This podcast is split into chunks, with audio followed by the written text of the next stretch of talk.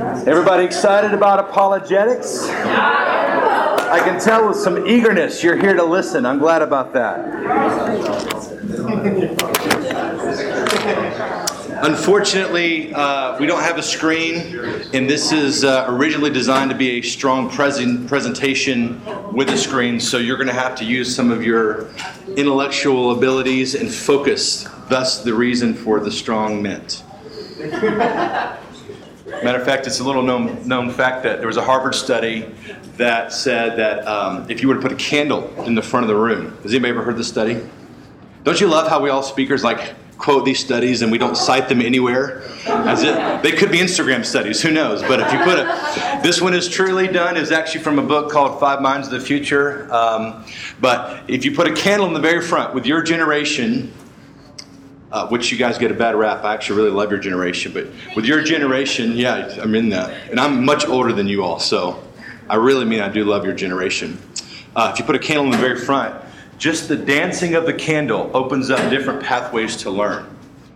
Uh, you might experience it through, like, you know, putting music on in the background or something like that, because you have to turn off some of your limbic areas, but uh, I don't have that today, so maybe that the curiously strong man. If you need to take three of them, feel free. I don't need that box back. I just want you to be able to focus. Let's go ahead and get, get started. Uh, I'm going to pray real quick.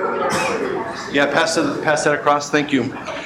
Lord, what an honor it is to uh, have the gospel revelation in our heart. What an honor it is to be, as Josh just said, Christ's ambassadors for you wherever we go. What an honor it is, Lord, to defend this thing called the scriptures in your kingdom. And so I just pray today that as we jump into this, that there's some joy, some encouragement, some excitement, uh, maybe even some new understanding, uh, maybe some resourcing, Lord, in our heart, and above all else, your empowerment. So, Lord, bless these hearts. Thank you for their commitment to you. And we ask that you anoint this time, not just ours, but the rest of the teaching moments across this place. In Jesus' name, everybody said, Amen. So, of course, you're wondering who I am. Uh, my name is Robbie. I am the Chi Alpha director at Georgia Tech, and then specifically over the city of Atlanta. Uh, I'm not here to recruit anybody, but we do have seven more campuses that we need Chi Alphas on in Atlanta. So that's a shameless plug. Uh, I'm new to Chi Alpha. Actually, when I say new, I'm about five years in. I'm not like the Golden Road kind of Chi Alpha person that everybody has been experiencing, you know, where you get saved on the campus, you get filled with the Holy Spirit on the campus, you get discipled in a small group, and then you start feeling the call at SALT, and then you become a CMIT and all that kind of stuff. That's not how it happened for me. I was just a guy from South Georgia that uh, had a radical moment with the Holy Spirit and had nobody to tell me what was happening. Uh, that actually got kicked out of the church that I got saved in because it was a Baptist church. And then, long story short, I got to a place called the Assemblies of God only because it was where I knew that all the other people that were like me were going. There was no affinity for, for the theology. I had no historical Christian background. I did not understand. Uh, what a lot of people already understand when they come to church at a very young age. I got saved when I was 15, filled the baptism of the Holy Spirit at 16, those types of things but I felt the call to the Lord. So I went pastored for many years and was really great at it, but hated it. True story. We had large crowds coming. Anybody that can communicate somewhat effectively draws a crowd. That's the problem in our culture. So that was not the issue. What I was really looking for was a group of people that were going to die for the gospel. See, we define discipleship in Chi Alpha Atlanta as death to self, adoption of life of Christ. I'm okay with many of the other definitions. Harv Herman and I have talked about this many times, and he has all the. If you went to, um, if you've been to World Mission Summit or anything like that, you've heard many different definitions: living life together, those types of things, uh, sharing life. Follow me, and we'll make you fishers of men. Uh, I define it the way Jesus defined it, and I was pretty prideful when I say that, but I have searched the scriptures pretty strong. Luke 9, 23 and 24. If anyone wants to be my follower, he must do what?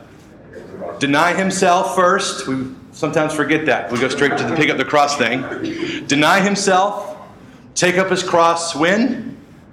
Daily, and do what? Follow me. Where are we were following him to? It's a foreshadowing to Golgotha, which is where he died on that cross. And then he says in his resurrection, now you get to go do that in my absence. So now here we are as Christ followers or Christ ambassadors, and we have a low definition of what it really means to be a disciple because we say it's community. It's not just community, that's an aspect. Really, what discipleship means is that you are a slave, as James says in James 1, a doulos to the king. You are a slave to him. You have no rights, and you have to serve him with everything if you want to be a disciple. And so, what I have taken that to understand is that even in your intellect, even in your processes of life, even in your thoughts, you have to say, Lord, this is my new me. This is my new normal. Teach me to truly follow you, to take up my cross, to deny myself. And so, we define it as death to self, adoption, life of Christ. That's how you become a disciple. Now, community happens inside of that. That's where the fun part is, right? But we're not here to talk about the fun part because we're talking about apologetics. Why? Do you guys understand where we're at as a culture right now? Does has anybody seen, uh, as I put in the title, the arc narrative of the post-Christian world? Does anybody understand where we're at right now in our world? Has anybody done any historical observation of where Christianity first started in the Mesopotamian? Yes, where are we at? Uh, we are the first Thank you. That is an absolute astute awareness. Did anybody understand or not understand what he just said? Yes, go for it. Uh, we are the first generation growing up in a post-Christian world where kids are growing up not knowing anything about Jesus In America, since the foundation that we understand, because it's kind of ambiguous, especially if you look at our politics, right? In America, we have historically after we conquered a people group and became America, we are historically a Christian nation. That means that the guiding principles that really moved the mass of our understanding was first and foremost built on a somewhat biblical perspective. Now, that's changed throughout the years. We have these atrocities known as slavery. We have these atrocities known as misogyny. I get all of those types of things. That's a shame on us. But the reality is, is that the foundation has been primarily and first and foremost a Christian-based understood society. It's the greatest uh, experiment the world's ever seen. America's only 250 plus years old or something like that. I don't know the exact amount, but you're following what I'm saying. We're relatively new. And for the first time in American history, now that we can observe this thing through social sciences, we're seeing your generation is growing up in a post Christian world. And what that means is that the majority of people in your society, in your personal culture on the campus, don't think first that Jesus is real. Don't think first that the kingdom is. Now, we get in the bubble sometimes, don't we? Because we're Chi Alpha.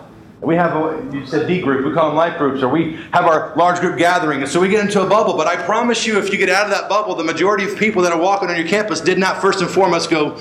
Now, it's a little different here in the, the, the Bible Belt, right? Agreed? You know, a little different. I promise you, it is not. At my campus, which is 42% effective international students at Georgia Tech, I promise you, you have to find Christians. Largest campus fellowship on our campus of 29,000 students is 200 students. It's the largest. And they don't preach the gospel like we preach it, which is death to self, adoption, life of Christ. They preach community. I promise you, if you're not careful, in a post Christian world, community is actually going to be very dangerous for you. That's whenever we have the love wins movement. That's whenever we have everybody goes to heaven moments. As long as we can be friends. Doesn't Jesus say that the gospel is at first and foremost offensive to the world? Yeah. We forgot about that one for a couple hundred years. Here's what I mean. And I'm not trying to be like, man, doom and gloom. I'm trying to say that there's rapidly coming a time in your world and in your adult situation where you're going to be leaders in the marketplace, the church, and you got to list missions, where the primary person, culture, the listener that you're going to engage is going to reject the gospel in its foundational form, not just in a personal rejection.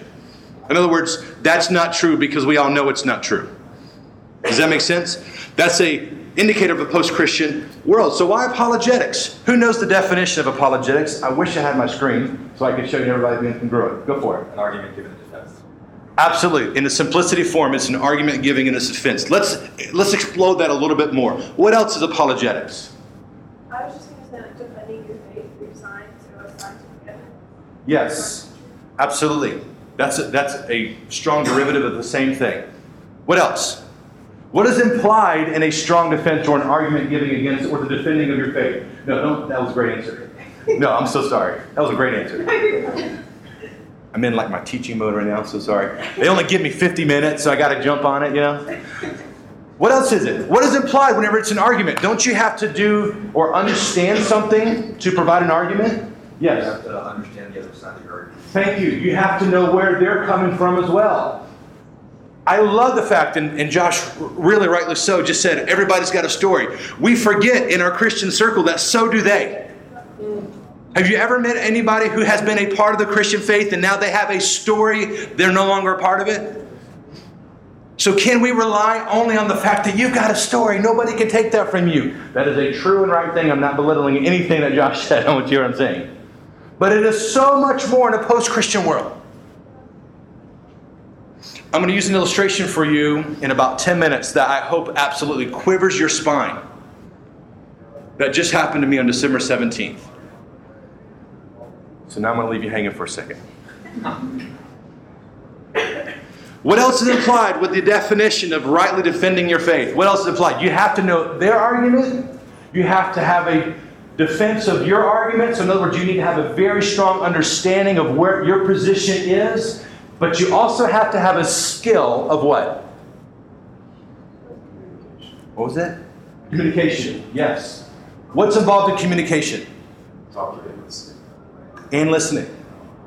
Anybody could talk. I just said that a minute ago. Listen, I've drawn crowds of thousands. I used to get paid a lot of money to go do that. I can't do that anymore. Because just because we're talking figures sometimes doesn't matter. I want to see a generation of apologists who get it, who can defend their faith because they have the revelation of the Holy Spirit of what the cross truly means. And so that whenever you're able to stand in front of kings, as is promised in a post Christian world, have you read your scriptures? When persecution comes, not if, that you'll be able to stand very confidently and strongly and even be willing to be placed in chains and even be willing to really take that cross up that we say that we like to do all the time. That's where I'm wondering where this generation is at. That's what I'm hoping begets begins to really capture some of our spirits. So, communication. And because I'm not on my notes on this, I'm going to have to kind of go through a little bit. 1 Peter chapter 3. Please go there if you if you can, because I don't have it on the screen, and I'd like to even proof text it just so that I am not lying to you.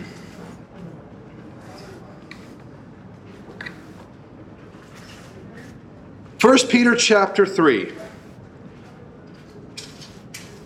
Does anybody have the courage to read today? Starting verse 1.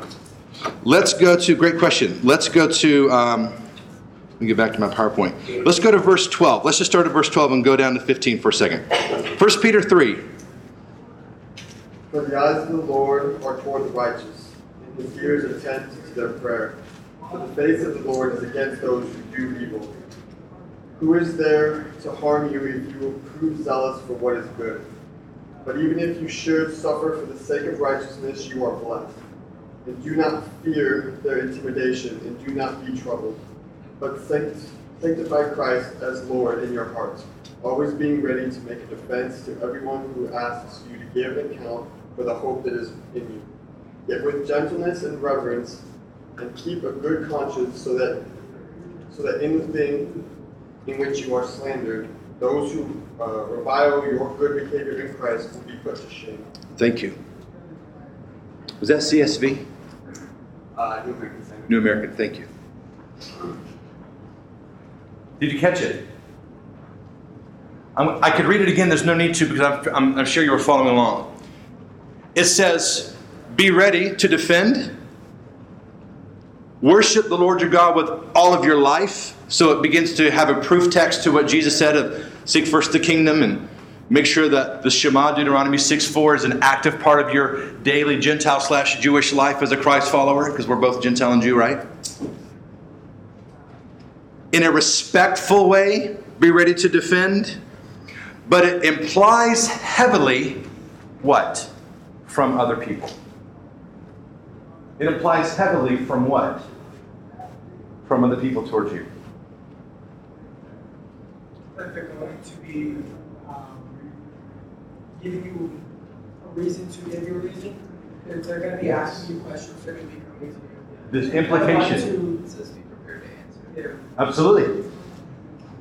The implication in this scripture, now this is not one of the gospel texts, but we can go to Jesus' life, and half of his journey is defending his position. The early church was formed, purified, called, anointed inside of persecution. Your life has very little of that. I praise God for the safety of the gospel. I also hope and pray that our safety doesn't remain. I'll tell you why. What we have now is a weak church. You go to places outside of America where I call that the persecuted church or the pressure church versus the safe church or the safe gospel. And you see things such as demonic possession and casting out demons and true authority. You come to America and we have really great altar times. And I'm being just very critical and honest and serious. Whenever I travel outside of the, of the walls internationally, the moment I hit ground, I experience it. There has been only two Assemblies of God churches in the few years that I have been doing this where we have cast out demons in the church. Only two. And yet that was an absolute marker of the early church. Did demons stop showing up? Or did we stop engaging? It's a great question to ask, isn't it? The implication is that there's going to be a reason for defense. The encouragement is to make sure you're prepared at all time. Do you see what I'm saying here? Whenever you're reading the scripture, I hope and pray that you transition from Lord, teach me what the scriptures are to Lord, show me so that I can defend you. That's a part of the maturation process. It's less about you than we like to think it is. It's less about us. I know I'm coming, my wife tells me all the time, you come across so angry. I get it. I'm not trying to be angry. I'm trying to really call a generation to understand it's here. It's here. And with the precipitous fall that we can observe through uh, things such as the fall of the Iron Curtain, uh, communism in different countries, post Christian societies through Europe, we can see and we can know, and if we're astute, we'll be mindful of it as church leaders, which will be you in the future, that the slope that we're on only picks up pace, it actually doesn't slow down. Why? Because the gospel is offensive. Who in here has an LGBTQIA friend? Who in here feels the pressure of sharing the gospel with them? I was twice reported for hate speech on our campus this year by the LGBTQIA resource officers. Not students, officers. The first time that happened was because we were at a meeting as chaplains, and I'm the director of our chaplain evangelical group. We have 33 evangelical campuses or uh, uh, fellowships on our campus. Uh, the majority of them hover to that 10 to 15 student range. And I simply asked this question to the associate director, not a student. And I walked up to them in a safe space that was labeled by them, and I said, As a non affirmer, how can we be friends to you as a Chi Alpha Fellowship? As a non affirmer, how can we be friends to you? And from that, I was reported for hate speech. Yes. I didn't talk to a student, I talked to the director, adult to adult. That triggered this adult. I was called in. I apologized because I did not want to offend, but I said, I do not apologize for the historical Christian narrative. And she said, I don't know what that even means. And I said, I'd like to involve you inside of that. I'd love to have coffee with that. She said, No, thank you. And then she said to me, As long as I'm on this campus, there will not be space for that kind of speech because it's implied that it is what? Hate filled. It's implied that I don't have rights. It's implied that one narrative has a different narrative. You understand what I'm telling you? And I said, as long as I'm on this campus, there will be room because there has to be. And I use this illustration. I said, just yesterday, I had lunch with Saeed. Me and Saeed had chicken wings. I paid for them. Saeed is a Sikh Muslim. He does not affirm the Christian faith. I do not affirm the Muslim faith. I say, biblically, that, they, that because you don't know Jesus and are not following Jesus, you do not have an eternal position in heaven. And there's a real hell.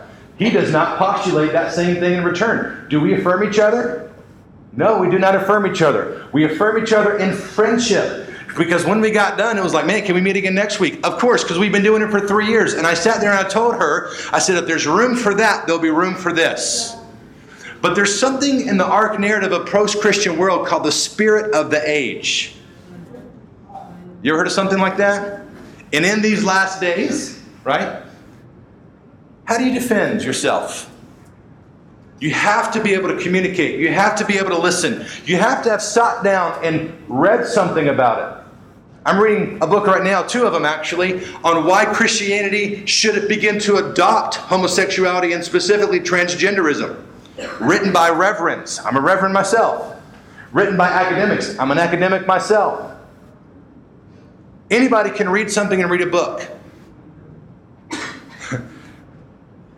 the problem is, is that the average Christian does not take the time to legitimately sit down, go through the scriptures, write in a journal, begin to postulate a defense, begin to read other defenses, begin to understand how to do it. One, because they're scared. Two, because they're not being led to that, to that water. Because we want to focus on community. And I hope that the, the safe gospel stays, but I'm telling you, I hope it, I hope it leaves too. What just happened to me on December 17th, I'm going to tell you the full narrative and then I'm going to give you an illustration of why you have to defend, and then we're going to give some practice. I have 41 minutes. Less than that, excuse me. So, who's ever heard of Ravi Zacharias? Love Ravi, a friend of mine. I uh, have been on their university campus board for a few years. Um, they're based out of Atlanta. I'm out of Atlanta. He's a good looking guy. I'm a better looking guy. All that kind of, you know what I'm saying? No, I'm just, I'm having fun. The point I'm making is we're I'm real good friends with them.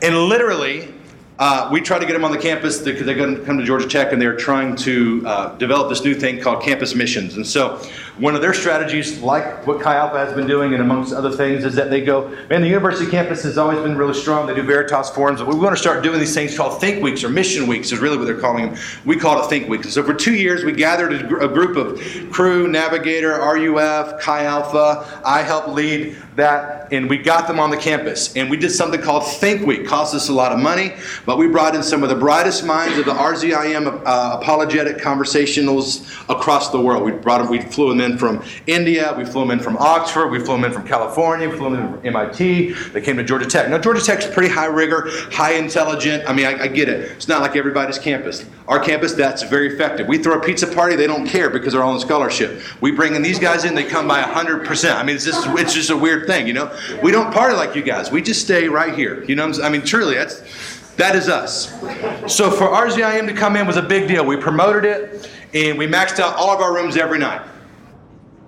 What happened was is because we have had a friendship and because we are Christ ambassadors, even as leaders on the campus, we've been engaging uh, the groups like the LGBTQA for a long time. And so I, I'm, I'm being recorded, so I don't want to say their name, but the director is a friend of ours. We've had a relationship. The problem is, is that RZIM has a very strong stance publicly and teaches against the LGBTQA community. And I'm using this LGBTQA community for a reason. It's because it is right now the hottest button topic on your campus for things such as spiritual life. The same way that the civil rights movement was in the 40s and 50s, this is now our movement. We get to carry this burden.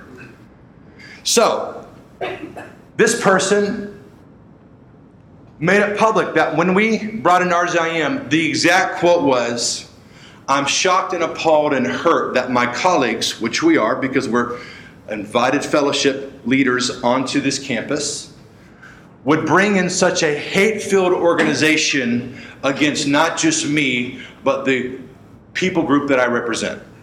That was public, that was on social media. She did that, he did that. There's a pronoun thing there. Uh, they did that, excuse me, as a leader of our institution. We did Think Week, we had things happen. It was awesome. We had people get saved, we had people start having conversations.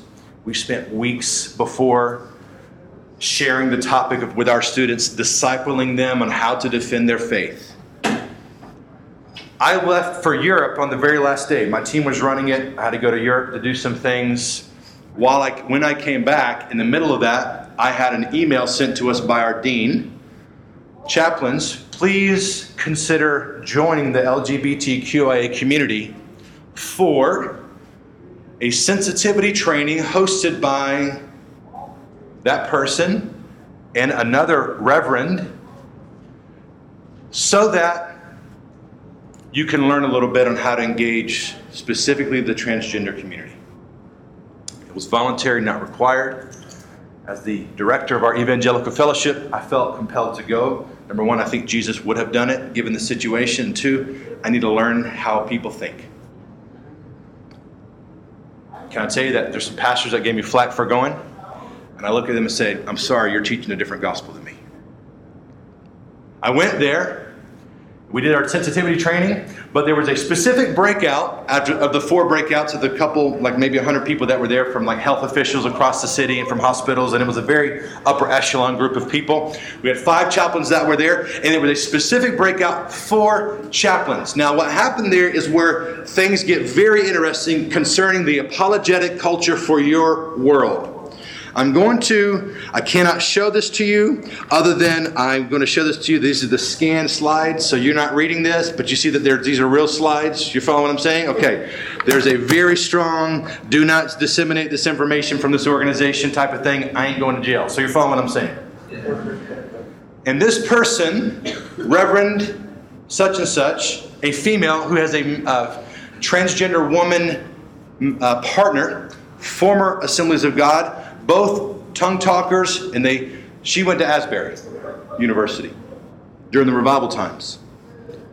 And she begins to talk about Genesis 1 as a poem. Do we understand it has poetic nature in it? Yes, you should. If you don't understand that, that's the reason why there's two gospel narratives inside of 1 and 2 of Genesis. One is very poetic, one is very um, observational and systematical. They're both a part of that. If you can't defend that, you start some places like that. Inside of this narrative, she says, In the beginning, the Lord created the heavens and the earth. We understand that. And she said, Man, what a beautiful poem. In the beginning, the Lord created the sun and the moon, or the darkness. And she began to talk about that. And then she says, But does it say anywhere about the transition pieces? To which I went, You have my attention? she said, Does it say anywhere that the Lord created the beach? Don't we love the beach? Does it say anywhere that the Lord created the sunset or the sunrise? Don't we prefer that time of day? No. So, in this poem, which we have adopted in the historical Christian narrative, that means that there could be room for a spectrum of what it means to be created. What a bad hermeneutic, but she was hook, line, and sinker, and I'm listening. And then she began to go off and talk about a couple things. I will read them to you. Have you ever heard of the word eunuch? Raise your hand if you've heard the word eunuch. I would like for you to encourage, be encouraged to go read the word eunuch, specifically Matthew 19. We're going to talk. We can talk about that afterwards. I don't have the time at the Salt Conference because they got me running stuff. But I will tell you, you need to go look and read it if you're encouraged and you want to engage this community, or just go read a really good book. I can give you some resources on that. This is where she started off. She went into eunuchs from exclusion to inclusion. She started from Deuteronomy 23, where the eunuchs, according to the Mosaic law, was not accepted and they were considered outcast, to Isaiah 56. Who knows what Isaiah is. It's a prophetic book, right? Minor prophet, right? Or one of the prophets. Major, thank you. Don't listen to this guy. Uh, prophet, pretty big guy. Did you know he's considered a false prophet until Jesus was born? 700 years. You ever thought about that? Most prophets should. So outlandish that it doesn't work until it works. Isaiah 56 gives a prophecy. Have you ever heard the prophetic in the eunuch of the eunuch in the in Isaiah 56? Didn't think so. Most Christians have not. There's only one little sentence in there. I'll let you go find it for yourself. Don't do it right now. I want you to continue listening. She used that prophecy of the eunuch to be inclusioned all the way into Matthew 19, where Jesus literally talks about the eunuch about when he's defending marriage between a man and a woman, and then he, he begins this really uh, difficult to understand teaching, especially in our limited English language. So, yes, you do need to know some Greek, and you want to learn some Hebrew as well whenever you start looking at the Old Testament. And, he be- and she began to talk about how Jesus says There's some that were born eunuchs. And now we're starting to see a narrative, right? And then she made this statement. Oh, and by the way, we are absolutely confident as scholars that Jesus knew a transgender man. Now, has anybody in this room ever read in the scriptures where Jesus has met a transgender person? Okay, didn't think so. Does anybody know the exact statistic given to us currently by the CDC from I think 2012 to 2015 of how what percentage of trans of the world in our current American society is transgender? Didn't think so either. I'm going to give it to you. It's way less than one percent. So she makes this claim. How do we know that Jesus knew these things? Let me read to you four of her points. Jesus must have known a transgender diverse person who was born that way. Jesus does not condemn gender diverse people. Jesus knew that there was more than one way to live out one's gender. We have no account of Jesus healing a gender diverse person. Do you know if these statements are true or not? That's apologetics. Right there. That's why you're in this class. That's why you have to go from this class and become a student of the scriptures, not an observer of the scriptures. There is coming a time in your situation, in your current culture, where you are going to have to defend your faith. There's coming a time, and I don't know the time frame, I have no idea. We can look at the arc narrative of how it's happened in other countries, and I'm telling you, it's going to be fast. Where quickly there's going to be a separation of the chaff and wheat, and it's going to look a lot alike. So, she wouldn't say, Turn with me to the book of Mark, chapter 14. You don't have to do that. I'm going to tell you what's going on. We, how do we know that these statements are true? Now, she is a scholaristic PhD from Asbury College who is telling me that this whole narrative. She said, Do you remember when Jesus is preparing the Passover supper? Everybody understands this. You may have read this a couple times in your scriptures. What does he tell his disciples to go do? Go into the city. When you meet a man doing what? Carrying, what's that? He was tying up donkey, right? Almost. Carrying a water jug. That was, that was actually not almost. That was carrying a water jug. And what did they say? Jesus says to that person or to the apostles, ask him where they're supposed to sit at the Passover and he'll tell you. Now, hermeneutically, does everybody know what hermeneutics is? The study of the contextual idea of culture inside of the actual listener's and reader's perspective. Okay? The hermeneutic of that is what was carrying the, uh, we talked about last night. Who carried the jars of water usually? Women. What's different about this story? A man is doing it. Her conclusion, which has been labeled scholaristic, and most people have understood this to be true now, that Jesus had a relationship, at least in friendship, with this man who was a transgender woman. No, the scripture doesn't say that. That was what you wanted the scriptures to say because you have an agenda. Don't we have agendas as Christians as well? I tell people all the time my goal is for you to come to the cross and die so that you can be alive again. That's an agenda. We all have agendas. Let's not kid ourselves. She has an agenda. They have an agenda. They're using scripture. And then she goes it a step further. In Acts chapter 8, we have a guy named Philip who does what? Baptizes a eunuch. She labels the eunuch as transgender, says that Jesus is encouraging and endorsing transgender people, goes to a book of Isaiah, which is our most factual prophetic moment about the New Testament expression of our church, and says that this is going to be prophesied, begin to belittle the foundation all the way up to Genesis 1. There's an arc narrative that she created, and at the very end, talking to us five chaplains who are directors of our respective fellowships, and she said, Now that I've taught you the gospel, what do you do with it? That was her word. What do you think I said? What's that? Go crazy? No. I did use apologetics. I did exactly what Jesus did. I asked her question with a question. I said, uh, I'm going to say her name, excuse me. I said, Have you ever read 2 Timothy 3? Yes. Have you ever read that in the last days there will be false teaching that even the elect will be deceived? Yes. What you have just told me actually started in the 70s. Do you agree with that? Yes. In the time frame of our Christendom, you would consider that to be a speck of time. Yes. So when you just ask me to acquiesce and believe and change my entire theology, how is that a not a part of the fulfillment of end time prophecy and the ushering in the return of Jesus Christ in the last days as a false teaching? And you know what her response was? It was very educated. Well, in light of slavery, I feel like it's along the same thing. In light of racism, I feel like it's along the same thing. Eventually, we're going to have the revelation. I believe this is the revelation. To which I responded, I believe you're right. How, how in the world is the church going to be deceived? Because, by the way, if you understand Matthew 25, it's the church that's first deceived. How in the world is the church going to be deceived if you can't use our own scriptures to defend your false position? That's how deception works a strong truth with deception. I said, What you just taught is going to be accepted by the masses, but I reject it here formally because I want to go to heaven. Two weeks before, I was standing at the Pantheon. I got this really cool picture that I was doing there. Who's ever seen the Pantheon in person? Thank you. Pantheon. You. That's cool. Pictures.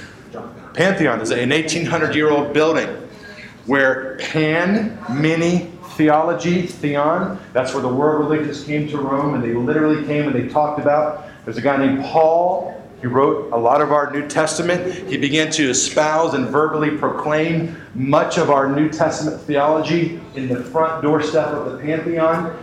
I went to the Forum in Rome where literally Paul stood and began to defend the faith, and he was stoned. And then he was at Greece, and then he came back to Rome because he was thrown in jail so he could go stand in front of the king. I stood in that place two weeks previous, and I said, Lord, I know that you are the one true God. I know that there is no other God but yours. How do I know that? But for your revelation. Lord, thank you for your revelations. Same as Peter's, I'm not even special. You had the same revelation as well. Lord, can I defend that? And he said, You don't have the guts. Two weeks before, little did I know that on December 17th, I had to stand in front of somebody and defend it and have some guts. What I'm telling you is do not be naive. 1 Peter 3 is very clear. There has got to be a place for your generation to be ready. It doesn't require you to, to sit on the floor. It doesn't require you to be weak in mindset. All it requires you to is to open your mind. Do you have the skill set and the gifting to defend in front of kings? Maybe not everybody. Not everybody's supposed to be a Paul. You follow what I'm saying? But everybody has got to be ready to defend their faith. Do you understand? I'm trying to place in you a very strong reality of what we're up against. Yes, it's college. Man, we have a great time. Yes, it's Chi Alpha. We love to have a celebration. And the reality is, it's life and death for souls. This is eternity. We just brand it Chi Alpha. It's actually the kingdom. And by the way, a little side note don't be so high and mighty on Chi Alpha, be high and mighty on the kingdom, because that's a lot of different places. And I love Chi Alpha as a director of Chi Alpha. I, I love Chi Alpha. I just, I just wanted to throw that out there. I'm going to give you some room for questions in just a second, but I'm really trying to lay this out. Who's apologetics for? I can't tell you this enough. It's for everyone. And I'm talking about those that have the great capacity to learn and understand and those that don't. You have got to, at some point in time, be able to defend the faith. If you can't tell why Jesus was born of a virgin, then you need to start there. Who's the last, when's the last time you heard a teaching on the reason why Jesus was born of a virgin? You know why that's critical? How about the fact that we have this Muslim growth moment? Do you know that there's an actual prophecy in dealing with why the Muslim nation and the Christian nation have been propagated and in, in, uh, growing in such diversity so that they can come back in the end age for Gog and Magog? Those two things. Did you even know that? Can you defend that? Why in the world was Adam who he was. Why did Jesus actually need to be born of a baby? Why? You, these are things that true that used to be on nine lines, and this is not a belittling of us. Matter of fact, I take full responsibility as the leader. And really, the leaders before me, but I'm, I'm, I'm, I'm taking that responsibility. It's not your fault. I'm not trying to say you haven't been taught these things. You haven't been called to a higher mystery. Can you have you ever read Pelagius versus Arminian uh, conversations about free will versus versus God's sovereignty? To me, it's the greatest mystery of our entire faith. Everything that I read gets processed through that one conversation. I've landed on a, on on a position. It's a both and. I can't figure it out. You know what the Lord told me? You better be glad you can't figure it out because then you'd be your own God. Hey, Lord, thank you for your mysteries. I know not what I'm talking about. Isn't that what Job says in Job 42 6? I take it all back. I was speaking about things I knew not of. When is this generation going to devour the scriptures, not just read it and journal it and talk about it in life group? When is it going to really change us? You know I love Live Dead? Two, for 30, 100 reasons, but I'm going to start a couple. Literally, it's because they say, I'm not going to a place unless I can die for them. I love that. I wish Chi Alpha was called Live Dead. I actually asked them if I could take Live Dead Chi Alpha. They said no. I do have the Reddit page and I do have the PayPal page. So if you go to Reddit, Chi Alpha, and pay, it's me. Anyway, um, long story short, another reason why I love it is because it's mandatory two hour abide time. They don't even call it quiet time, it's abide time. Go be with Jesus for two hours mandatory. I was in Tajikistan in January. I got arrested for it. It's a whole different story. But uh, it's a closed country. While we were there, we went up into the Taliban area to share the gospel with people. We came back, they were videotaping us.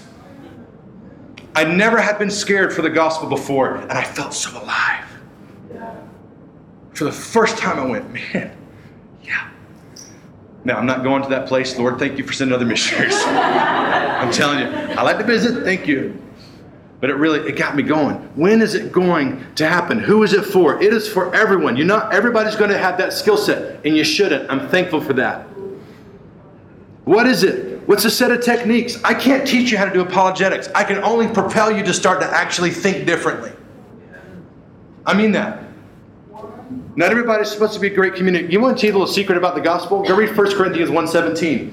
Paul says, I hope to never come to you with eloquence of speech and of high intellect, so that it doesn't take away from the power of the cross. What does the church focus on? Great communicators, people who are smart. How about some people who are just saying, you know what? I'm just going to die for this thing. Let's go do it. Why? How do you get compelled to die about something? You're so convinced, so convinced that you're willing to say, nope, that's not true. Do you know the pressure I felt in that small room? Oh, I felt pressure. You know why? My job depends on my response. My income depends on my response. My how I'm viewed by colleagues depends on my response. Yeah, I felt pressure. I went home and ate a lot of pizza that night. and a burrito. But don't hold it against me. When do we defend our faith? At all times. You're defending your faith just standing here. I'm, I'm just sitting here. You know what I'm following. You're just that you're here at Salt, you're defending your faith. You don't view it that way, but you really are. We're coming together as a group of people underneath the banner of the Lord Jesus Christ. We are now marking ourselves. Do you realize that that used to be a place where that was illegal? And this was not fun? You want to read a great book, just a little fun narrative book, 750 pages by Randy Alcorn. It's called Safely Home. By the way, I read that book last year. Took my wife a long, a little bit of time to read it. I like to read a lot. That's fun for me. I read it. Man, it shocked me, challenged me. About the persecuted church. Literally what happened a month ago. What did the, did the uh, Maoist government just go and do? Destroyed every megachurch that they could find. On the news. Look it up on your smart device just happened. Yes, ma'am. Randy Alcorn. It's a fictional book based on real things that happened. So it's a narrative, almost like a, a long parable. Great read. When? At all times. Where? Everywhere you go. But how do we do it? With love, with gentleness. 1 Peter 3. With a humility, with an anointing with a separate spirit of this world, with a place where we're going, my goodness. Lord, if I don't have you today, I don't go. Just like Moses prayed, just like Paul prayed. You know, one of my favorite scriptures in all the scriptures? Paul uh, was going up to a city to share the gospel. And the Bible says the Holy Spirit would not allow him in the city. We don't know how that happened. I don't know. I doubt it was some kind of sword that was from heaven. I doubt that it was somebody that just blocked him because he got stoned in different places. He doesn't say that, or Luke doesn't say that. You know what, really? In his spirit, Paul was so attuned that while he's walking up to the front gates of the city, the Lord says, Nope, not this one. Go to the next. When and where and how? All of us today, at all times, through his anointing and spirit and the fruit of the Spirit. Now, you do have a task. You've got to be intellectual. You've got to practice. You've got to go after it. You've got to learn. At our fellowship, we have 23 areas of Bible that you will learn for the next for the first two and a half years of your faith. Our vision is to develop the most equipped disciple possible. You will get a seminary level understanding of the scriptures for the first 23 areas that I believe important for your Christian faith so that you can defend it. I don't teach people how to do Chi Alpha. I teach people how to follow Jesus. Then we do Chi Alpha by being a follower of Christ. I love Chi Alpha. All right, I've got four minutes. I could keep going I'm not going to go on. Does anybody have any hard questions that they want to talk about or questions about what I just gave? Or does anybody need an amendment? Yes. What's your start, how do you start the introduction into apologetics as someone who's maybe grown up in a Christian household but on the single family, right? Frankly, Yeah, it's a great question. I love that question. We actually start very simple with the life of Christ. There's a couple books with that. Uh, we're doing Beth Moore's right now. Uh, Simply Jesus, I think it's what it's called, or Jesus, the one and only. Maybe it's, it's, it's Beth Moore's. I just like her very descriptive way of doing it. The reason why we start with the life of Jesus, if you start off with these hard, and this is a very this is a very interesting thing. Uh, biblical teaching is don't start off with the hard thing to a young baby. You follow what I'm saying? So we, we try to start with the Gospels first. So it, it all depends on where we have an assessment process, but if somebody first gets saved, we just try to give them Jesus. And then we start talking about the baptism of the Holy Spirit, Pentecostal expression, because Jesus is not actually here, although we say that, it's his spirit. Again, the apologetic thing that we're supposed to be mindful of, but we get wrong from the stage all the time. Literally, we go into what the Holy Spirit is for us, the third dispensation of God. But all of that is to point back to our crown jewel and our King Jesus. So they have to start there. And then I think what you're really asking is how do you, as a person who's already been a Christ follower, where do you start? Um, man, we have uh, 13 books that we consider DNA books that we start pushing them. And we really just kind of, in our one on one process, figure out where somebody's at. Some of them include the typicals, mere Christianity. I don't like starting there. Part of it's because of the way that the language is written. Um, but I do like things such as Tactics by Koukl. I mean, I can give you a whole bunch of books. It really just depends where they're at. There is not a set one way uh, for something like this because everybody has different intellect, and I'm not belittling anybody or celebrating anybody else. They're just different places of life. And um, but I hope that answers your question and gives you more ambiguity. Sorry about that. Yes. So I know it all really comes down to uh, us and how we think and changing how we think and adapting it to a more apologetic way. But is there, if we're not going to be learning from you directly or from this, this gospel you're talking about, is there a list online of like resources if we want to like, dig in on our own time? Yeah, I mean, there's literally thousands. There's a couple that I do use. RZIM just because I'm friends with them and they're very safe and nationally known. Uh, CARM, the guy Michael's a friend of mine. I met him. I went to the World Religions Conference in uh, 2015 October uh, to defend the faith. They're all the world religions. We're in one spot. They do it every four years. It's a very pagan thing. Uh, if you want to go see demons like you've never seen, go just go to that one little thing. We were worshiping the bacteria of salt that had been seeded here through transposing. It's, it was amazing um, and crazy at the same time. Uh, CARM is a reformed perspective of like gotquestions.org, that kind of stuff. Actually, I have two books that I brought with me that I left in the car. There's some very safe ones uh, Evidence That Demands a New Verdict by Josh McDowell. Super, super safe. It is going to be a Baptist theology. In other words, it's not going to have a real strong expression of the Pentecostal perspective of the Holy Spirit. But there's actually very little Pentecostal perspective apologetics, and that's because of our expression of the Rhema or Rhema versus the Logos, because um, we like to live in the Spirit. first as Pentecostals, and I think that needs to be shifted. So most of the stuff's more Reformed people. We don't know what that means when you have a different conversation, but it's a great question. There are thousands, and here's the thing: if you go, well, let me let me caveat this. I don't teach people how to think. I teach them. I'm sorry, reverse it. I don't teach people what to think. I teach them how to think. That's one of our five axioms at Chi Alpha. Meaning, it is not my job to sit here and say, this is the theology of the Assemblies of God, this is the theology of the Reformed, this is the theology, and I subscribe to this, follow me and follow Christ. That's a false narrative. We've broken that system.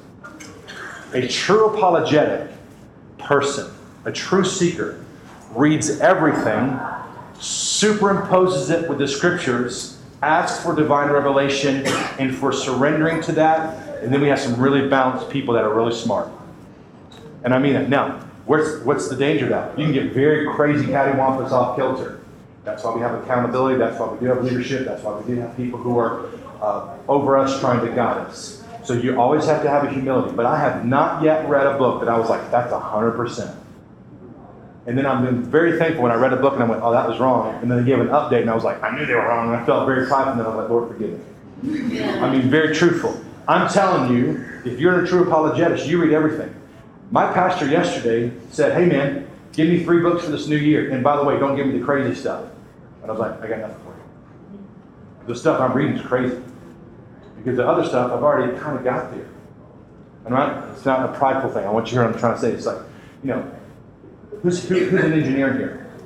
If you go back to, to, uh, to pre-calculus, don't you just kind of go, I got it? you know what I'm saying? It's like, been there, got that foundation. You're following what I'm saying. There is a level of understanding and growth. But read everything after the, your campus pastors told you what to read. I don't want to belittle that moment. Great question. Yes. So, um, a lot of the people that I tend to have to have apologetic conversations with tend to be like professors and stuff, where they come from more sciencey backgrounds. Yeah. But a lot of the people recently that I've been having uh, conversations and debates come from more occult origins and their beliefs. Yes. And so, what are ways that would help me better uh, engage Mhm. and kind of debate the more the people involved in occult and pagan beliefs? I'm going to give you a real spiritual answer, then I'm going to give you a real practical answer. Pray in the Spirit 30 minutes a day in your abide time, first thing in the morning. You cannot go into those moments. Guys, I'm telling you, in the post Christian, post modern society, intellect doesn't work. It's only the authority of the, of the Holy Spirit. Then I want to give you a practical thing. Go look at Mark chapter 11 and then Mark chapter 12, first part of 13. You'll see you'll finish this conversation. It's a conversation where four moments happen the, in the temple courts that Jesus engaged the Sanhedrin, and then it, it, it goes from levels of people. And observe how he responded to them. Never forget, everything that we have is faith. Even our law of thermodynamics are based off of the unknown. Everything is faith. What you have got to understand, it's kingdom versus kingdom in the spirit world. It's not intellect versus intellect. It's his kingdom versus their kingdom. Their kingdom has intellectual capacity, ours does as well. So it's not about winning the argument. Another one of our axioms, and again, if you were if you're in part of a fellowship, you'll hear these five axioms. One of them that I told you is that I don't teach you what to think, but how to think. Another one is we never try to win the argument. We try to win the heart. You win the heart, you win the argument. So when I go and engage every conversation, not trying to win the argument, we've already won. I already had the revelation. They don't have the revelation yet. It's my job to give them the revelation as best I can through the power of the anointing of the Holy Spirit. Sometimes that takes one conversation. More often, it's going to take years. It's a great book. A friend of mine that passed away named Nabeel Qureshi.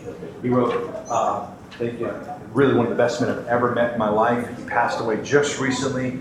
Um, Seeking Allah, Finding Jesus will help you not necessarily learn how to engage the Muslim world, though you will learn some skills. It will give you this understanding of what it really means to tell somebody that they need to come to a new faith. It revolutionized how I engage our internationals, and I view all of our post Christian students in the same way. They are coming from a non understanding, and I'm asking you to come into a new kingdom which has all these steps and cutoffs. And that takes sometimes seven years, eight years, maybe lifetimes. Then you have to define your wins. That's a whole different system. And I know, I'll, get your question just a second. Thank you. And I know that what I'm talking about, I wish, really, we need to have an apologetics conference. Um, but we, but that we can't do that. I mean, you get it. I mean, we could if you guys want to come. You- You're following what I'm saying. I mean, that's the kind of stuff that I would love to do. I can't. You can't fix all these things in this question. Just go learn. Go read. Go find somebody that can do it. Yes. Conversation about uh, free will versus sovereignty? Oh yeah, that, well that's actually um, like a 400 AD conversation by a guy named um, Arminius and Pelagius. Uh, it's very dry and the language is going to be old, so I would, I would suggest you find a commentary on that. Um, I, it's funny, I'm more reformed than the Assemblies of God wants me to believe, but I'm not enough, enough for the Presbyterians to accept me, so I stay in the Assemblies of God. Uh, and I love Chi Alpha. No, what I'm uh, what I'm, what I'm saying is, is that it's this major tension, and there has been, you can read anything from John Calvin, that's a purest form of Calvinism, and then you can read anything from any free will person, and you just compare and contrast. And what you're going to find, and this is one of the biggest dangers, we as Christians want to be right. And so we as Christians have staked our claim and our identities on certain things. And so we as Christians don't like to live in that radical middle because that means that we could be wrong. And yet that's exactly how it should be. If we could figure this thing out, we are God. I tell people this when I'm, whenever I'm teaching our students, and I'm very thankful for our students, but I say the very fact that you want to know the answer implies two things. Number one is that you want to know something about the mysteries of God, so you're a seeker. Thank you for that. Number two is you want to be right, and so you're prideful. So live in that tension. What I mean for you, is just there's a ton of it. Go out and read. I will caution when it comes to deep things of theology, there's a reason why for 1500 years since the Pantheon's time that we haven't figured it out. We've got branches of understanding until the Lord reveals everything in His return. It, it really doesn't matter. So I caveat that. Great question. Guys, I've thoroughly enjoyed my time with you. I wish we did have more. Thank you so much. Go worship. God bless you. If you have any questions, feel free to come talk. But if not, go out here and have a great lunch or wherever you're going to. Thank you.